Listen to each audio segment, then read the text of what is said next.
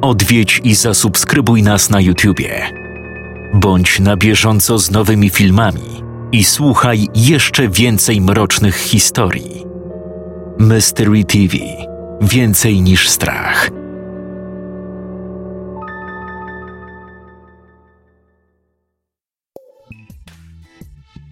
Tato, obiad! Krzyknęła Ania, wchodząc do garażu jednorodzinnego domu. Już, zaraz! Usłyszała stłumiony głos ojca, który dobiegał spod stojącego w środku samochodu. Obeszła pojazd dookoła. Z drugiej strony auta dostrzegła wystające spod niego nogi taty. Co robisz? Wymieniam olej. A co to jest? Zapytała, wpatrując się w metalowe urządzenie, na którym oparty był próg pojazdu. Mężczyzna niechętnie wyczołgał się spod auta, ukazując córce swoje oblicze oszpecone tłustą, ciemną substancją. Fu! Skrzywiła się dziewczynka, patrząc na brunatne, rozmazane smugi. No, powiedz to mamie. Mówiłem, że w garażu powinien być kanał. To nie, nie będziesz z niego korzystał. Co to jest? To? O, lewarek samochodowy. A do czego służy? No, na przykład do podniesienia samochodu. W skrócie, jest to narzędzie, które sprawia, że nawet tak drobna osoba jak ty jest w stanie podnieść samochód. Naprawdę? No, spróbuj zakręcić tą korbką. Dziewczynka co prawda musiała użyć znacznej części swojej siły, ale po wykonaniu połowy obrotu kawałkiem wygiętego, stalowego pręta, bok auta zauważalnie się podniósł. Jacie, mega! O, widzisz jaka jesteś silna? Dobra, idziemy jeść. Jestem głodny jak wilk. A po obiecie może pójdziemy z Fado do lasu na spacer, co? Zaproponował, wiedząc, jak wielką przyjemność w niej tym wywoła. Ani naturalnie bardzo spodobał się ten pomysł. Uwielbiała wędrówki po lesie, szczególnie z tatą. Podobnie było w przypadku psa. Na widok smyczy dostawał szału i zawsze w początkowej fazie spaceru ciężko było nad nim zapanować. Nie daj Boże, żeby zobaczył wiewiórka albo jeża. Eksplodowała w nim wówczas taka energia, że wydawało się, iż zdołałby pociągnąć za sobą lokomotywę. Był mieszanką Amstafa z jakimś innym psem, o którym wiadomo tylko tyle, że musiał być duży. Wzięty jako szczeniak ze schroniska nie wyglądał na przyszłego olbrzyma.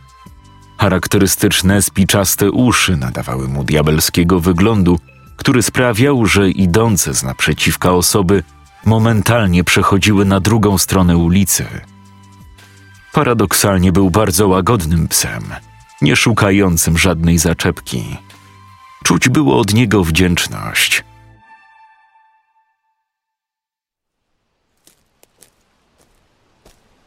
W lesie było przyjemnie, chłodno. W głębi znajdował się dom, który właściciel wystawił na sprzedaż. Stał opuszczony od jakichś pięciu lat, kiedy to matka pana Rombla umarła, a on sam przeprowadził się do mieszkania w Warszawie.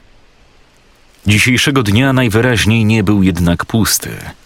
Na podjeździe stał duży, czerwony pick-up. O, pan Rombel chyba wrócił. Może pójdziemy na miętówki? Pamiętasz go? Tak, zawsze miał je przy sobie.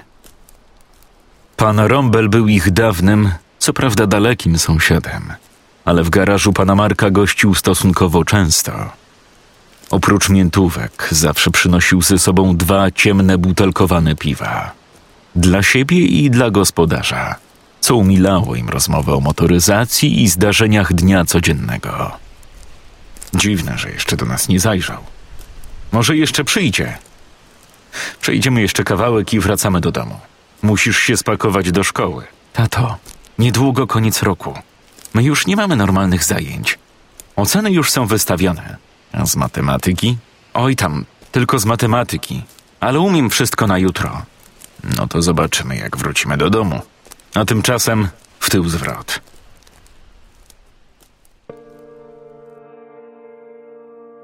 Poniedziałek zleciał Ani bardzo szybko. Kartkówka z matmy poszła jej wyjątkowo pomyślnie. To też wracała do domu w wyjątkowo dobrym humorze.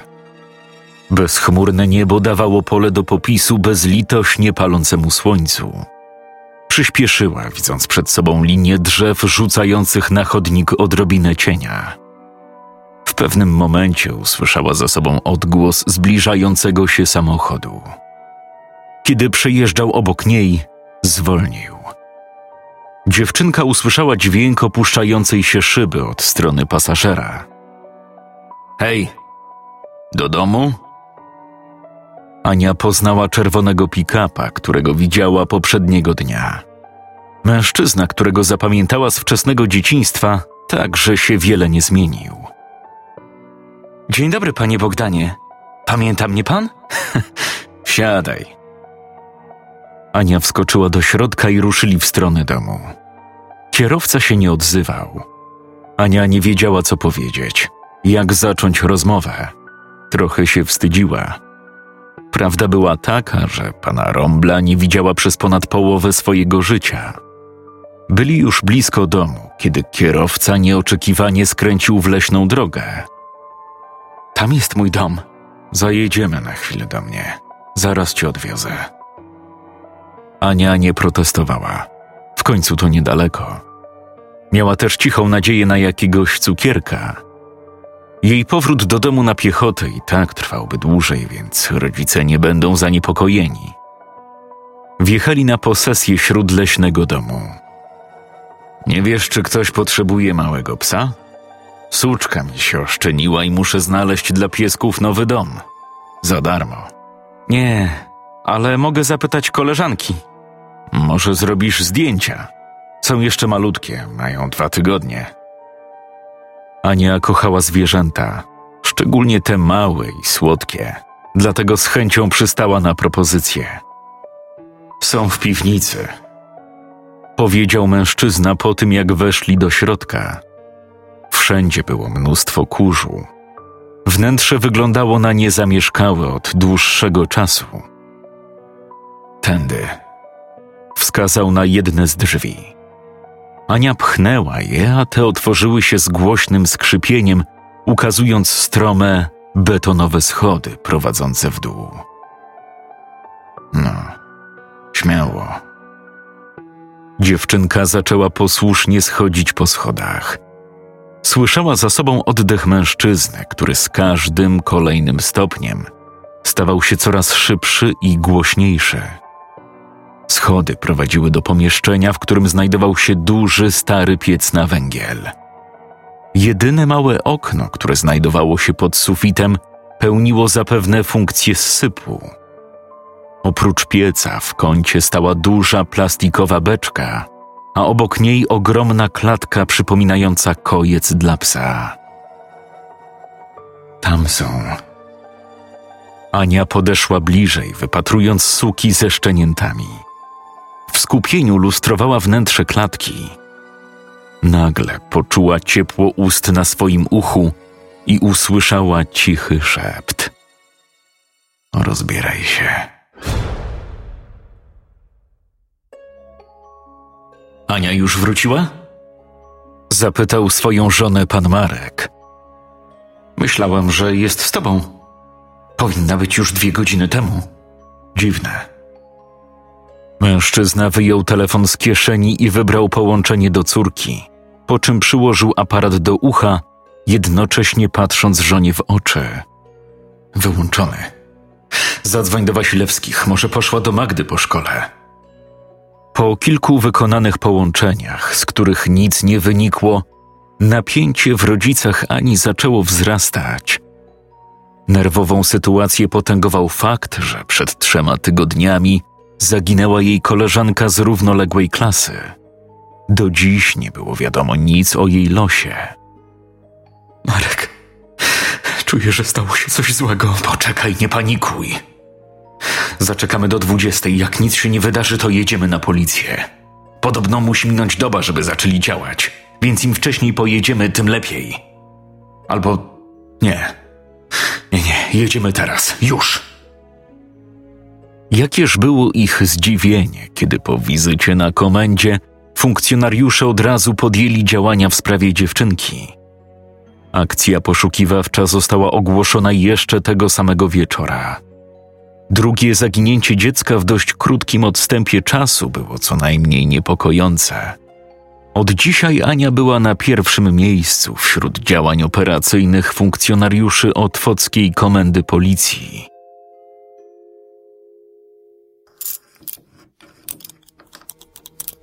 Obudził ją dźwięk przekręcanego klucza w zamku stalowych drzwi kotłowni. Czuła pieczenie w kroczu i palący ból w podbrzuszu.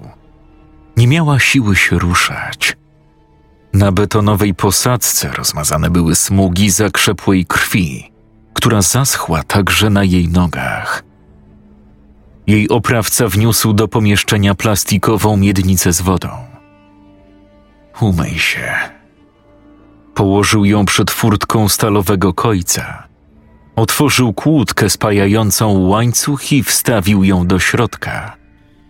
Dziewczynka nie zareagowała. Leżała skulona, starając się nie patrzeć w jego stronę. Ej, obrażalska. Była już jedna taka jak ty. Nie chciała współpracować. I wiesz co? Mogę cię z nią poznać. Może przemówić do rozsądku. Podszedł do beczki stojącej przy ścianie i położył dłonie na plastikowym wieku. Zaparł się i przekręcił pokrywę, która wydała z siebie cichy syk, podobny do tego, który towarzyszy otwarciu słoika z ogórkami. Pomieszczenie wypełnił nieprawdopodobnie drażniący nozdrza fetor. Wsadził dłoń do środka i siłując się zaczął wyciągać coś ku górze. Ania zobaczyła, że trzyma w dłoni pęk posklejanych, ociekających wodą włosów, a zaraz za nimi wyłoniła się spuchnięta, wykrzywiona w pełnym bólu grymasie twarz zaginionej wioli z czwartej C. Widok trupa tak wstrząsnął dziewczynką, że zaczęła się trząść. Sama nie wiedziała, czy gorsze jest to, że ją krzywdził, czy świadomość przebywania w jednym pomieszczeniu ze zwłokami. Wiedziała jednak, że musi coś zrobić. Musi się stąd wydostać, bo w przeciwnym razie jej los jest już przesądzony. Przed kolejnym gwałtem już się nawet nie broniła. Na własne oczy widziała, że może spotkać ją coś o wiele gorszego. Tragedia, która ją dotknęła, sprawiła, że coś w niej pękło, jak bańka mydlana. Tak, to dobre porównanie. Beztroska otoczka dzieciństwa bezpowrotnie pękła jak mydlana bańka. Tej nocy nie zmrużyła oka. Cały czas czuła smród jego ciała. Przez to, co robił, odczuwała wstręt do samej siebie. Miała ochotę zedrzeć z siebie skórę. Wydawało jej się, że co jakiś czas coś w beczce się rusza, bulgocze. Wysoka temperatura sprzyjała procesom fermentacyjnym, ale wyobraźnia podpowiadała jej o wiele bardziej przerażające scenariusze. Słońce zaczynało wschodzić, rozjaśniając wnętrze piwnicy. Po pewnym czasie usłyszała zbliżające się kroki.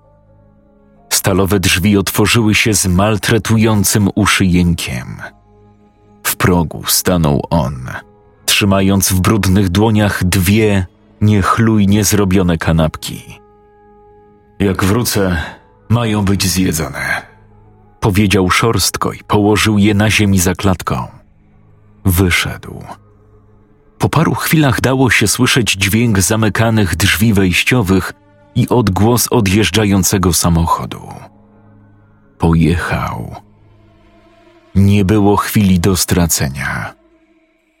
Dziecko jakby ożyło. Rozebrała się do naga. Była chuda. Miała nadzieję, że wystarczająco na tyle, aby przecisnąć się przez gęsto rozmieszczone pionowe pręty klatki. Najgorzej było w okolicach miednicy. Wiedziała, że jeśli się zaklinuje, sytuacja stanie się beznadziejna. Zrezygnowana wróciła do pozycji wyjściowej. Nie mogła wysiedzieć w miejscu. Chodziła wewnątrz kojca w te i z powrotem. Nagle jej stopa zapadła się w podłożu. To była kanapka. Zdenerwowana kopnęła ją pod ścianę. Po chwili jednak dostała olśnienia. Podniosła ją i otworzyła. Wyjęła kawałek wędliny i odrzuciła na ziemię. Trzymając w dłoniach dwie pokryte masłem kromki, zaczęła rozsmarowywać je po całym torsie. To samo zrobiła z drugą kanapką i podeszła do kraty. Wszystko szło zgodnie z planem. Biodra i klatka piersiowa po prostu prześlizgnęły się między stalowymi prętami. Nie! Krzyknęła w momencie, kiedy zdała sobie sprawę, że głowa nie przejdzie. Próbowała obracać ją we wszystkich kierunkach. Walczyła kilka minut, tak zawzięcie, że rozerwała sobie kawałek małżowiny. Nagle dostrzegła coś pod jedną ze ścian. Coś jej to przypominało. Miało trochę inny kształt niż ten, który widziała u taty w garażu, ale to coś chyba służyło do tego samego. Jest to narzędzie, które sprawia, że nawet tak drobna osóbka jak ty jest w stanie podnieść samochód. Dosięgnęła narzędzia nogą. Przewróciło się na całe szczęście w jej kierunku. Powoli przyciągnęła je w swoją stronę, a kiedy było już blisko, wzięła do rąk. Umieściła lewarek między kratami na wysokości pasa i zaczęła kręcić stalową korbką.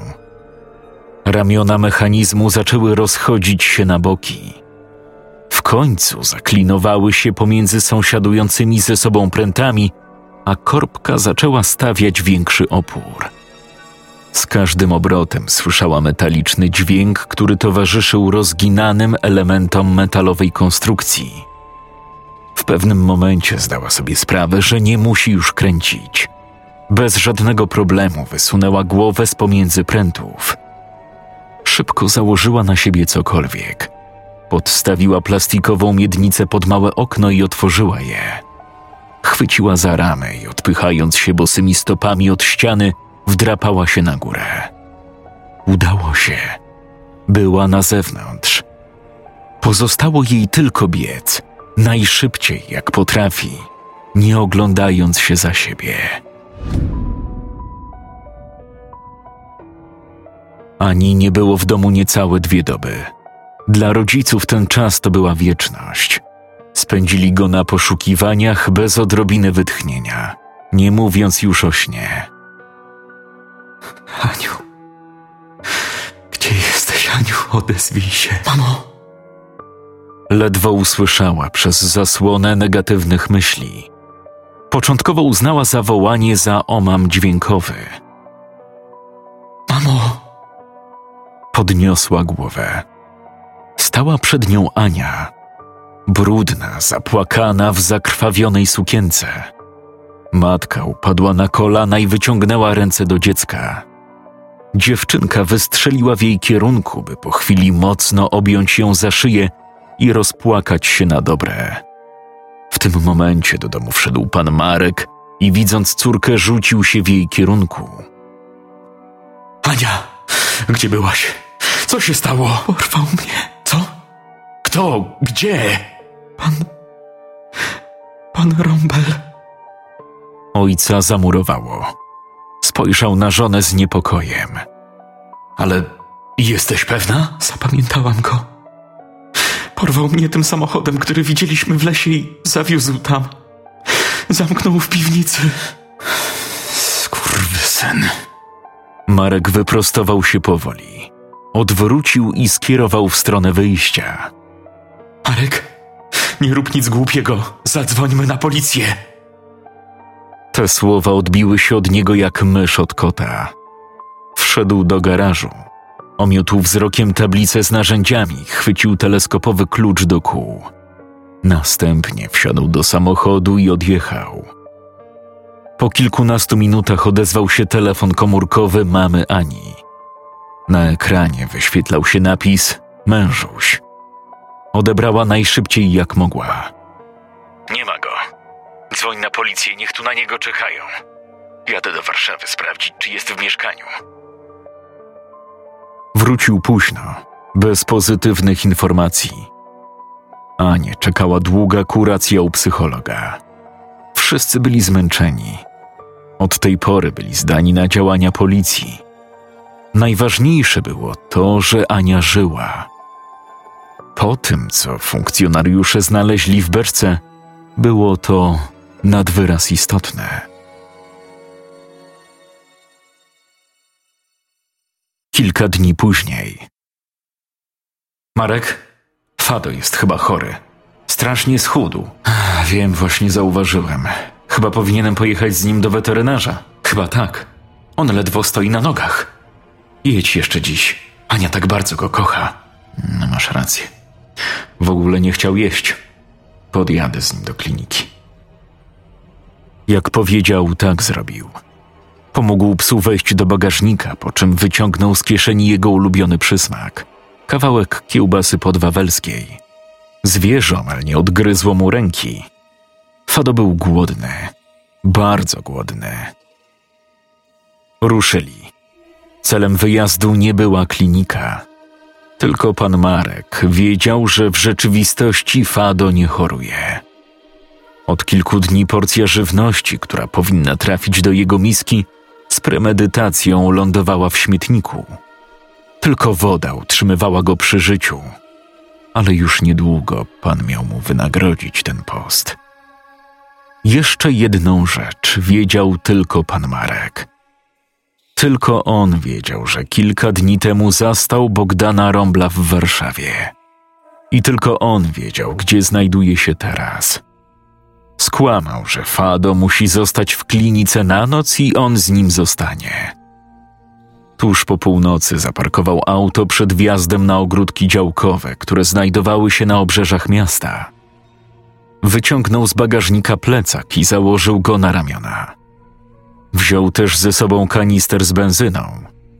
W drugiej ręce trzymał psa na smycze. Na teren Rodos weszli furtką. Ich letniak znajdował się na samym końcu terenu. Była to ostatnia działka oddalona w znacznej odległości od reszty. Kiedy dotarli do celu, przywiązał smycz do studni znajdującej się obok wejścia. Dużym, zardzewiałym kluczem otworzył drzwi do środka. Niebo było zachmurzone, co sprawiało, że nie było widać nic oprócz ciemności, a z wnętrza budynku dobiegały stłumione jęki. Mężczyzna zapalił świecę, którą wyjął z plecaka. W jej blasku dostrzegł nagiego, siedzącego pod jedną ze ścian mężczyznę z kneblem w ustach. Był przywiązany za wszystkie kończyny do różnych elementów wyposażenia domku. Pan Marek postawił świecę na stoliku i chwycił linę, która przywiązana była do prawej nogi lokatora. Odwiązał drugi koniec od drewnianej pionowej belki podtrzymującej szkielet budynku i zaczął ją naciągać. Mocno, jednostajnie, powodując coraz głośniejsze zawodzenie starszego mężczyzny. W momencie, kiedy biodro wyskoczyło mu z miednicy, uznał, że chyba już wystarczy. Lecz kto by się stał powodem grzechu dla jednego z tych małych, którzy wierzą we mnie? Temu lepiej byłoby kamień młyński zawiesić u szyi i wrzucić do morza. Znasz to, Boguś? Ewangelia Mateusza, nie oczekując odpowiedzi, wyciągnął z plecaka dwa duże pętka kiełbasy podwawelskiej i ułożył je w pachwinach unieruchomionego mężczyzny, po obu stronach penisa. Następnie otworzył dużą puszkę psiej karmy i wysypał mięsne kawałki zatopione w galarecie między jego nogami. Wychodząc pełen obojętności, co kilka kroków rzucał na podłogę kawałek surowej parówki – Ostatni z nich położył przed wejściem. Fado był rozjuszony. Ślinił się i patrzył tylko w tamtym kierunku. Kiedy Marek odpiął go z napiętej smyczy, rzucił się na kawałek mięsa. Przekroczył próg domku letniskowego i zaczął cicho, nisko warczeć. Pochłaniał kolejne porcje parówek z podłogi. Zatrzymał się przed stosem galaretowatej brei Zaczął jeść. Łapczywie, agresywnie trącając nosem brzuch rąbla. W pewnym momencie jego nerwowe majaki przerodziły się w pełne bólu zawodzenia, które trwały pięć minut. Marek wszedł do środka i chwycił za smycz, odciągając psa od miazgi, którą wygryzł między nogami dawnego sąsiada. Odprowadził psa do samochodu, a następnie wrócił na miejsce. Z plecaka wyciągnął kilogramowe opakowanie soli. Rozdarł folię i wysypał zawartość w miejsce, gdzie jeszcze parę minut temu tkwiło przyrodzenie Bogdana Rąbla. Krzyczał dosyć głośno, nawet pomimo zakneblowanych ust. W zasadzie to darł się tak, jakby był gotowany we wrzątku. Biała kubka szybko nasiąkała krwią. Pan Marek zaczął chlustać benzyną z kanistra we wszystkich kierunkach, najbardziej obficie oblewając wijącego się w konwulsjach mężczyznę.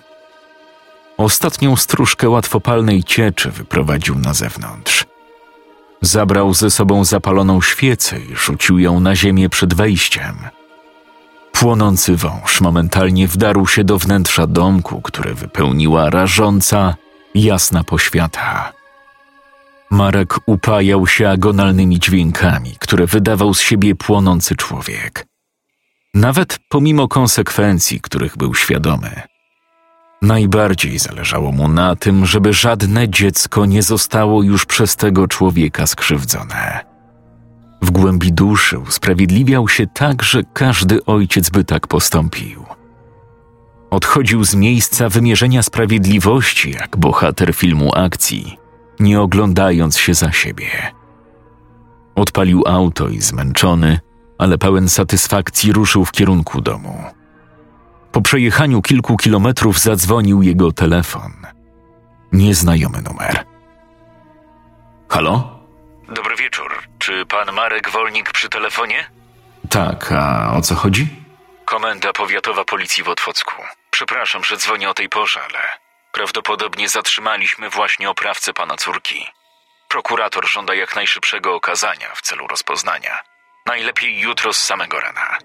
Ale jak to? Przecież to Rombel skrzywdził moją córkę. Tak, Rombel, zgadza się. Henryk Rombel, brat bliźniak Bogdana Rombla. W ubiegłym miesiącu wrócił z Argentyny, gdzie ukrywał się przed polskim wymiarem sprawiedliwości od ponad 20 lat. Skazany był za szereg przestępstw seksualnych na nieletnich. To jak? Będzie pan jutro? Panie Marku? Halo? Halo?